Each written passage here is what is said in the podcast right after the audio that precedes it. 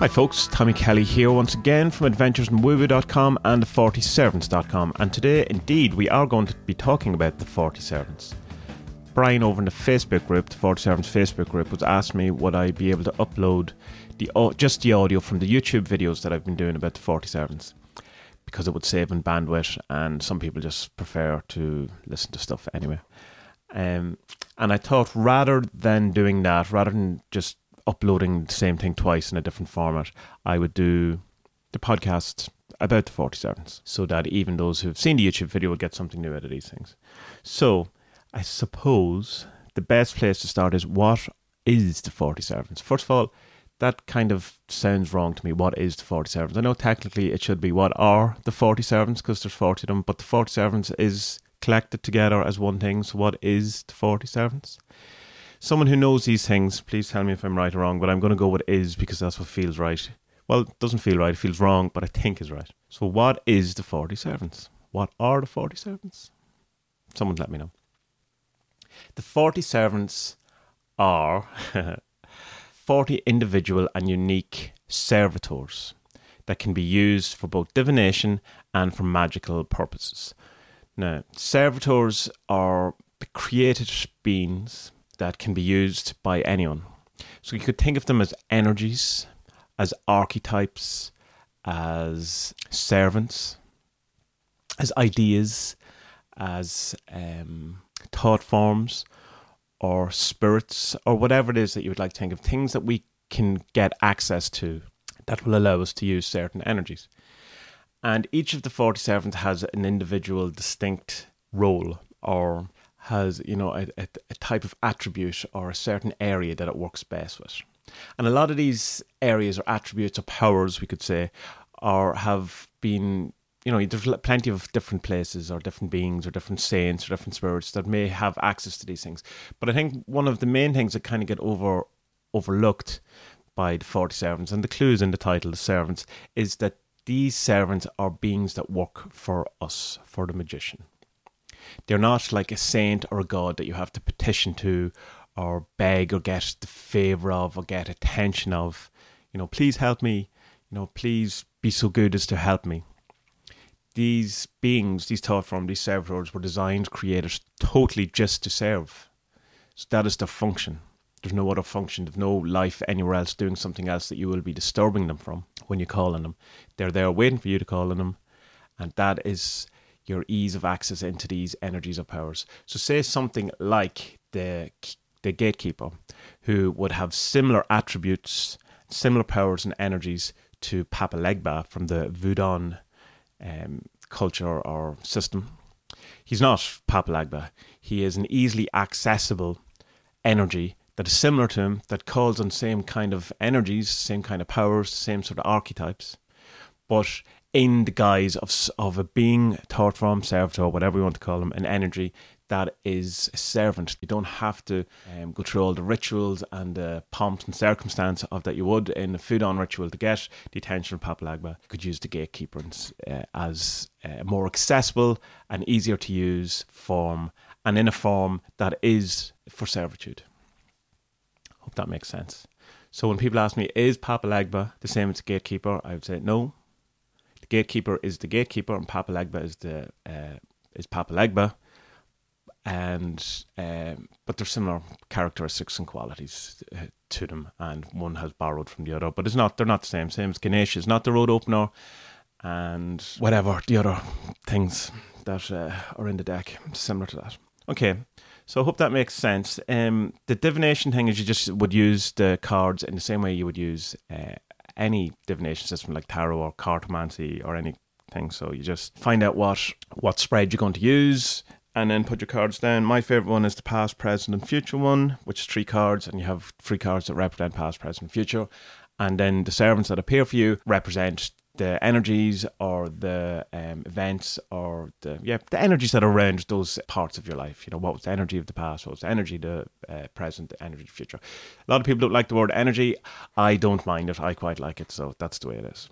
Each one of them also has a magic component that you can use to get more of that energy into your life, uh, that more of that spirit or that soul of. Uh, so, if like, um, say, if, as we were talking about the gatekeeper, you could uh, use the gatekeeper to get into places that you normally wouldn't have access to, or to get information you normally would have access to, like getting into say like um, a group of people or a clique or a clique, whatever you want to pronounce that, things like that, or you you know you can generally locked out of some sort of area of life that you want to get access to.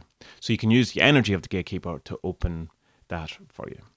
Hope that makes sense. If it doesn't make sense, then please, uh, you know, leave me a message or whatever. Going to run quickly through the individual 40 servants. I'm not going to spend too much time because there's 40 of them, and uh, you know, I don't want to be here all day, and I'm sure you don't want to be here all day either. Okay, so we're going to start with the adventurer.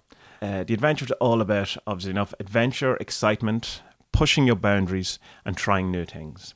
It's about um, escaping out of your, you know, like if you're in a rut, if you're doing the same things over and over, don't seem to be able to get out. If you're in doing the same things, getting the same results, you know, breaking out of your boundaries, coming out of your comfort zones, getting a bit of excitement and adventure and uh, spontaneity and you know make life that bit more exciting and fun and happy and stuff. Some people don't like that too much. Um, i like it on occasion. I don't like my life to be totally um, adventurous all the time. But the problem with that is you can easily get into a rut because you know if you don't like change too much you tend not to change. But it's always good every now and again to push your boundaries, go out of your your comfort zones and see what else is out there. You know, living life to the fullest in the sense of what life has to offer you. What you know, like don't be limiting yourself because you don't like change. And adventure is useful in that. Okay. So next we have the balancer, which, strange enough, again um, is explained as bringing balance, an equilibrium, and uh, stability, and an even keel to people's lives. So in a reading, it would uh, denote that maybe you need a bit of more balance in your life. That maybe you're doing too much of one thing and to the um, disregard of other things, and they're getting put by the wayside, and it's not you know, it's not conducive to an overall healthy kind of uh, system. She can also be used in, or can also denote that uh, you know something has become out of balance in the sense of a relationship or a business deal or anything really. You know, any sort of uh, disbalance in diet and health or anything like that. That maybe you're doing too much exercise, maybe you're eating too much cake, and you need to balance in magic. It's useful for uh, any sort of balancing thing where in relationships, say someone has the upper hand in a business deal, maybe someone just has an upper hand in a relationship and you feel that you don't have enough say. All but get, you know, your word is equal to other people's word, your power is equal to other people's power. Uh, stability, even keel, balance, anything that needs that. Maybe you need help with um, not spending so much money, or you know, to balance your books, uh, balance your bills versus your income, all that stuff. Very useful for that kind of thing. The Carnal is next, and she is all about sexual attraction, feeling good about yourself, beauty, sexualness, physical desires, sex lust, all of those things. Very useful for feelings of self worth, feeling better about yourself, for feeling sexy, for feeling um, confident, and you know that you are desirable and you know in a physical sense in a very physical sense that not just that oh you're a nice person that you're physically desirable sexy worthwhile or um, you know whatever that you you feel good about yourself. It's great if you're not feeling good about yourself. Say you're on a you're trying to go on a diet or to lose weight to feel you know good to invoke so you can feel that thing of feeling good about yourself physically which you don't when um, you are overweight or whatever and you, you know you don't feel that thing. So it's helpful to bring that in. Not saying that you should feel that if you're overweight loads of people are overweight feel very sexy good for them. But more power to them. When it comes up in a reading, it denotes that, you know, this kind of sexual energy, you know, you are putting it out, or not putting it out enough, or it's coming towards you any sort of sexual lust, sexual energy. And again, in magic, useful for invoking to feel better about yourself physically.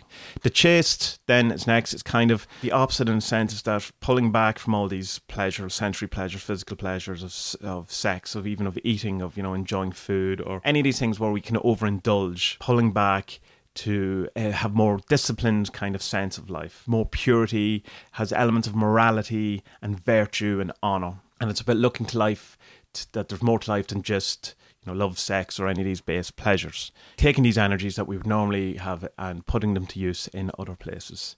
So in magic, it would chaste is useful for um, you know sometimes maybe find that you're going too much uh, into you know sexual gratification or looking for it or putting yourself out there too much and you want to pull back from that. But it can be useful for anything that you think you're doing too much of that and you need a bit more discipline.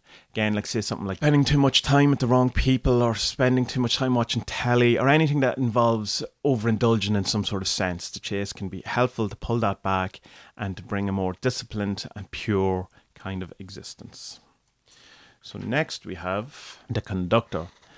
And the conductor is all about taking control of your circumstances and orchestrating life around you. So rather than life happening to you and you just reacting to it, the conductor is about taking the reins and conducting life, you know, putting your mark on the world, pushing yourself out there, making the world work, bend to your will rather than just reacting to things that happen to you. So it's about taking your own reins, taking your own initiative, and taking control, taking responsibility for your life, for your situation, and doing all that needs to be done so that the world is made in how in the image you see fit. So again, great magic um, to invoke when you need to, you know, that kind of energy where you feel that maybe that you don't have enough say in life, or you know, uh, you're just reacting to life rather than programming your own life, and you want a bit more control, a bit more sovereignty over what happens to you the conductor is the person you should go to or the servant you should go to. Next, we have the contemplator. And the contemplator is like the subconscious mind or the collective unconscious or whatever word we want to put to it.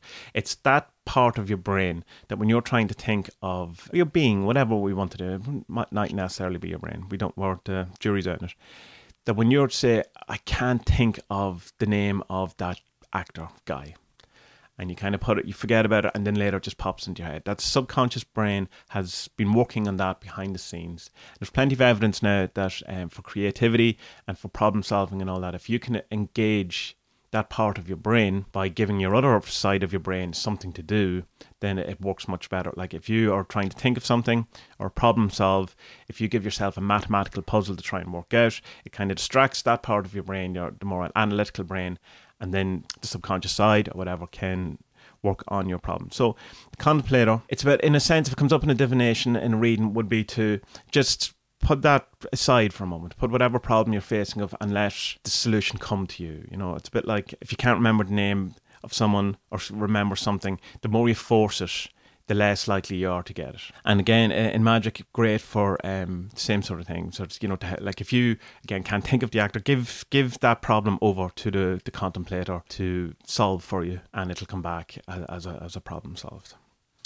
Next, we have the dancer, and the dancer is all about acceptance and knowing that, and be, no, not knowing, but being okay with the fact that things don't always work out as planned. That if it rains, you dance in the rain you just you're okay you accept you don't resist life as it comes to you. So rather than spiraling into depression becoming say dis- disheartened you should rejoice in the fact that you you know the effort was made that you made that you tried your best and just and just go with just accept it. Don't get annoyed don't get depressed don't get angry don't get aggressive don't be saying it's unfair or whatever. Just go with it. So again in magic invoking this can help you when you're in these um, kind of situations where you you um, have felt that maybe you you know your way didn't work out, you didn't get your way, and so um, rather than spiraling out of control into depression or sadness or whatever it is that is, is normal for you, just to go with it and to be okay with it. Then we have the dead. Dead is obviously enough about the dead, but it's also about the accumulation of knowledge that has existed from the time be time at the beginning up until now. So um, lessons from history, you know, that there's a whole bank of knowledge. It's that whole thing of you stand on the shoulders of giants. So that all the knowledge that we have gained now is only because people have in the past learned these things or worked these things out. Or like the latest computer only exists because of the computer before it, and the computer before it, and only exists because you know a million things had to happen for that to excuse uh, that to exist. So you've this accumulation of knowledge and um, experience.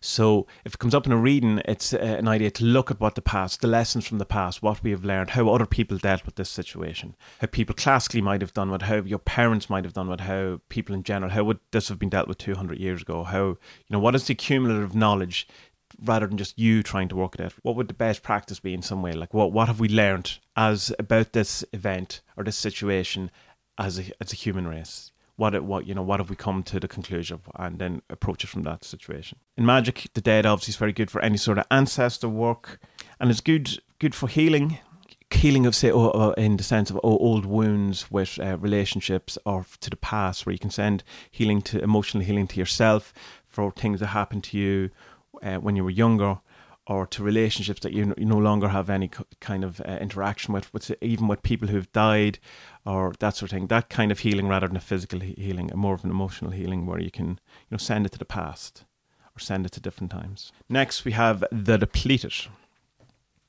Depleted can be kind of a scary card for some people because it kind of feels like everything's gone wrong. But all it means is that the energy of some situation has played out, that it's gone, it's left. In the same way that autumn has to come because it's the, the cycle, it just means the end of one particular thing.